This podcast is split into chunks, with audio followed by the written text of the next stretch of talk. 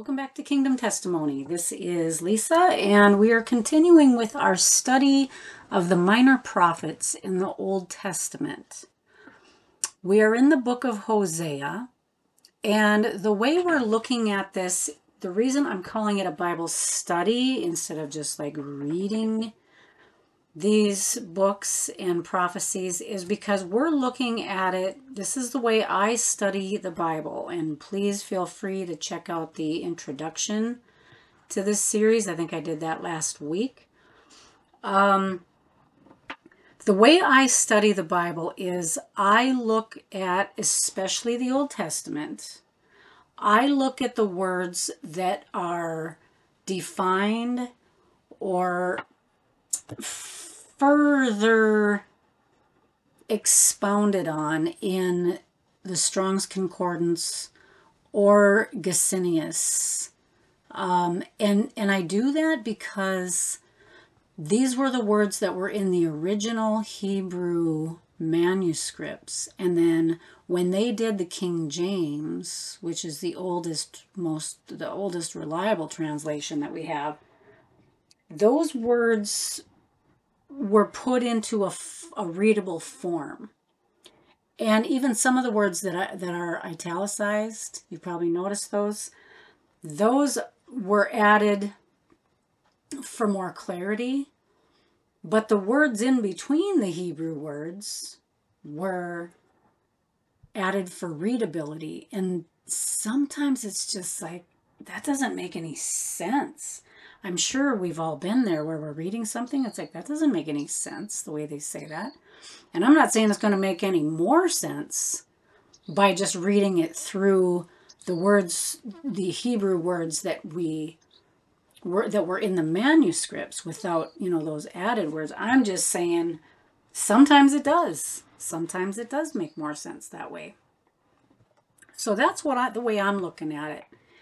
And so Hebrews, uh, I'm sorry, Hosea chapter 4 is where we left off.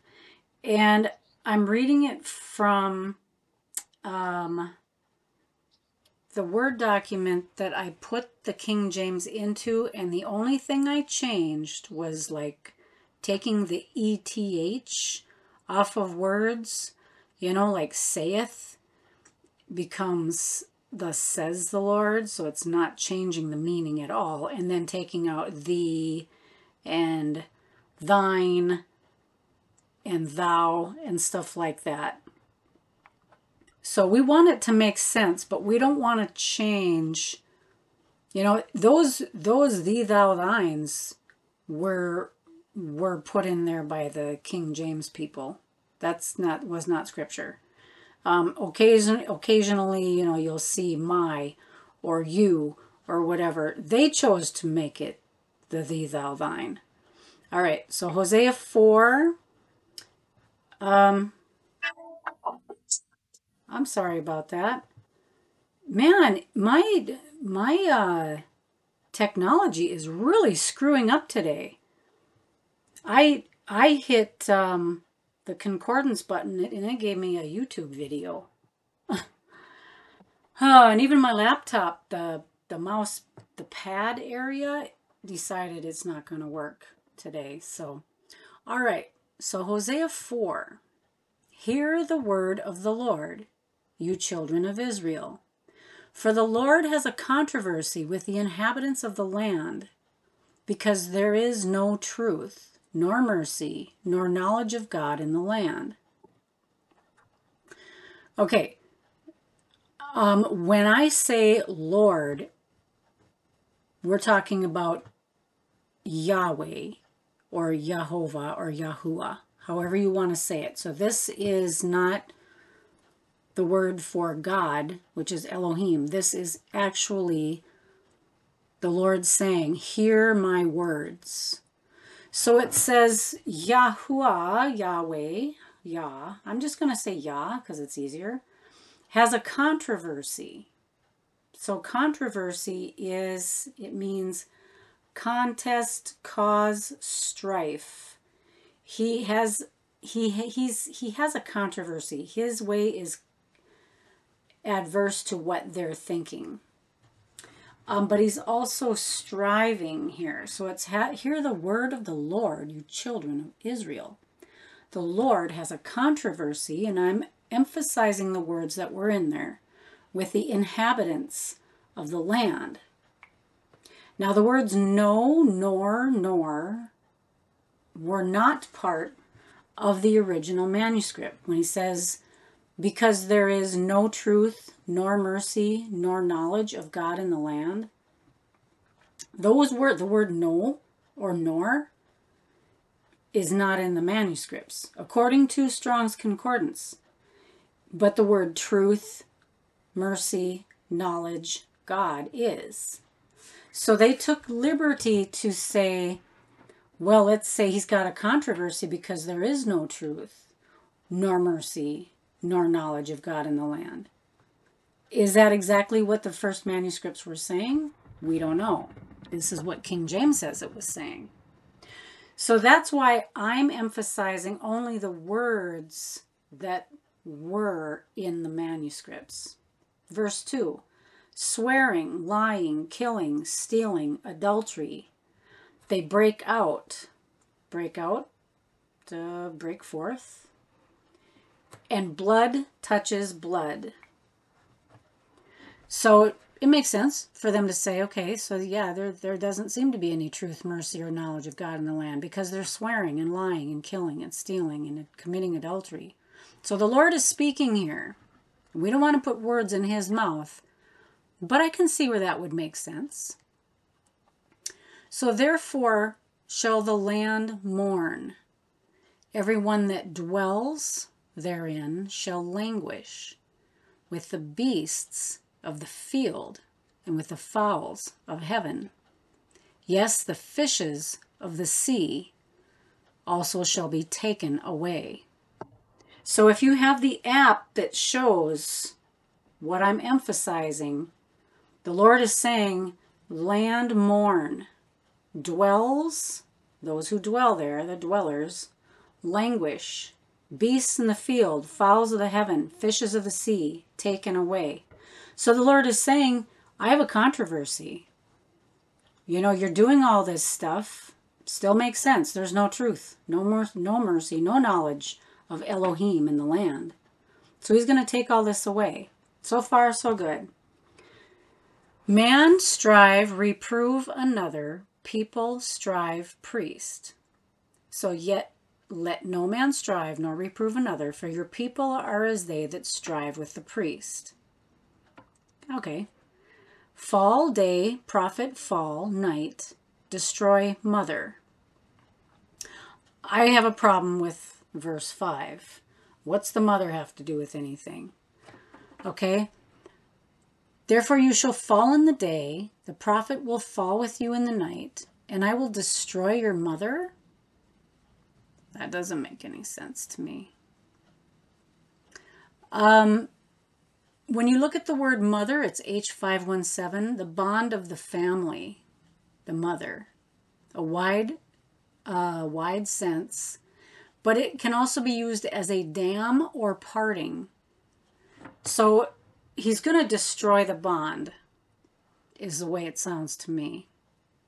I'm not trying to rewrite scripture. I'm just saying if you find a part that says that doesn't make sense, he's like, uh, you know, the priests and the prophets are going to fall and I'm going to destroy your mother.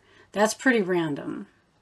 But let's go on. People destroyed knowledge, rejected knowledge, reject priest, forgotten law, Elohim, forget children. So the Lord is making it clear there's going to be people falling and he's going to be forgetting and there's rejecting going on. So pe- people are destroyed for lack of knowledge. They have rejected knowledge. And then he says, I will also reject you. There will be no priest. Seeing you have forgotten the law of your God, I will forget your children. So now we have a possibly a tie to the destroy your mother, forget children. But is it the people that are forgetting their children? You know, I don't know. Why would God forget the people's children when, you know, I don't know. I don't know. I'm just saying. Verse 7 increased, sinned, change, glory, shame. So as they were increased, they sinned against me. I will change their glory into shame. Eat up sin people, set heart iniquity. They eat up the sin of my people, and they set their heart on their iniquity. People, priest, punish ways, reward doings. There shall be like people like priest. I will punish them for their ways and reward them for their doings. So you see you see what I'm doing here? I'm hoping this isn't confusing. Um and remember when when they found these manuscripts, they just saw these words. That's it. And so for years the Israelites would study these prophecies and then they would be like they knew what they said, but now they get into the hands of the Roman Catholic Church. And I'm not saying they changed the Word of God because God is able to protect His Word. He is able to protect the meaning, the understanding, the comprehension, all of it. And the more you read the Bible, the more you understand it. So the Word is alive and sharper than any double edged sword. When they wrote it, you know, being men of possibly not understanding. And I'm not saying that I also understand it, but when they wrote it, they were they were just you know doing what they were told. So they were making it into something that was readably understood, but these were Roman Catholics, you know, with the Church of England. And they were not Hebrews writing out Hebrew scriptures. They probably had Israel people there to help them. But what I'm saying is there's an agenda in every monarchy, every rulership, every democracy, and every dictatorship. So that's why I want to read it this way. And I ask the Lord, I ask the Holy Spirit, show me. You know, do the words in verse 8 continue on to part of verse 9, you know, how should they all be put together? And when you read it with the Strong's meaning, like you you look on the app and you open that up, you can see that it can mean more than one thing and it's like, hmm. You know, this is something to really pray about. So they eat up the sin of my people, they set their heart on iniquity, like people like priests. Okay, verse 10 For they shall eat and not have enough. They shall commit whoredom and not increase, because they have left off to take heed of the Lord. So the words that were given in the manuscripts was eat enough, whoredom increase, left off heed Lord. You know, so they've they've taken a little bit of liberty to put some words in there and we don't know. I mean was was the people that were helping them with these translations most possibly you know there was there was uh, hebrew jewish israelites helping them with these. And i'm just saying we need to look at it through the eyes of the holy spirit verse 11 whoredom wine new wine take away heart my people ask, stocks, staff declares, spirit whoredoms, air, whoring, God. So my people ask counsel at their stocks. What is stocks? Tree, wood. So they're, they're possibly going to their idols. And their staff declares unto them. So they have a stick or something that they've carved. For the spirit of whoredoms has caused them to err, and they have gone a whoring from under their God, Elohim. They sacrifice upon the tops of the mountains. They burn incense upon the hills, under oaks and poplars and elms, because the shadow thereof is good. Therefore your daughters shall commit whoredom, and your spouses shall commit ad- adultery. I will not punish your daughters when they commit whoredom, nor your spouses when they commit adultery. For they are separated with whores, and they sacrifice with harlots. Therefore, the people that do not understand shall fall. I have a problem with this because the word not is not in there. I think he's saying, I will punish your daughters when they commit whoredom. I will punish your spouses when they commit adultery. Why wouldn't he? He's a righteous God. Of course, there's going to be punishment. And what is the word punish? Visit with hostile intent. Oversee. I will charge you with it. Judge. Oversight. Well, of course, he's going to judge them for their adultery. Though you, Israel, play the harlot, yet let not Judah offend, and come not you into Gilgal, neither go you up to Bethaven, nor swear the Lord lives. I don't know. Israel, harlot, Judah, offend, come, Gilgal, up, Bethaven, swear the Lord lives. He might be saying, you know, Israel has played the harlot, Judah has offended, come to Gilgal, come up to Bethaven, come from wherever you are, and swear that the Lord lives. Israel slides back, backsliding heifer. Lord, feed lamb in a large place. We know that the bull and the cow, they were used for worship. Um, Ephraim joined idols alone. Verse 18 Drink sour, whoredom continually, rulers shame, love, give. Verse 19 The wind has bound her up in her wings, and they shall be ashamed because of their sacrifices. You know, I think we get the whole picture of what of what was being what the, what the Lord is saying in Hosea 4. And I'm not saying that you need to get rid of your Bibles. There's so many translations out there. I am not being uh, a heretic or blaspheming or whatever by saying you should pick apart your Bible according to the original words that were used. Because you can pick a translation and it will read somewhat sort of the same. But do you know how many translations are out there? There's gobs of translations out there.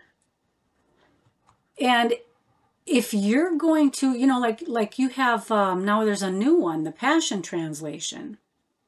You know, and I'm not saying there's anything wrong with that one. I'm not saying there's anything wrong with any of them.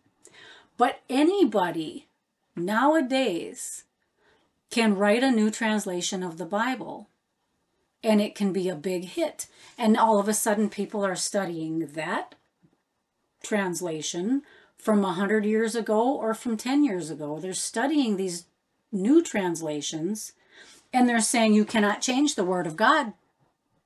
You cannot do it. If you add to or take away from these words, well, people are doing it all the time. The original uh, Bible that we have, it used to have Enoch in it. They took Enoch out. You know, people are changing the Word of God all the time.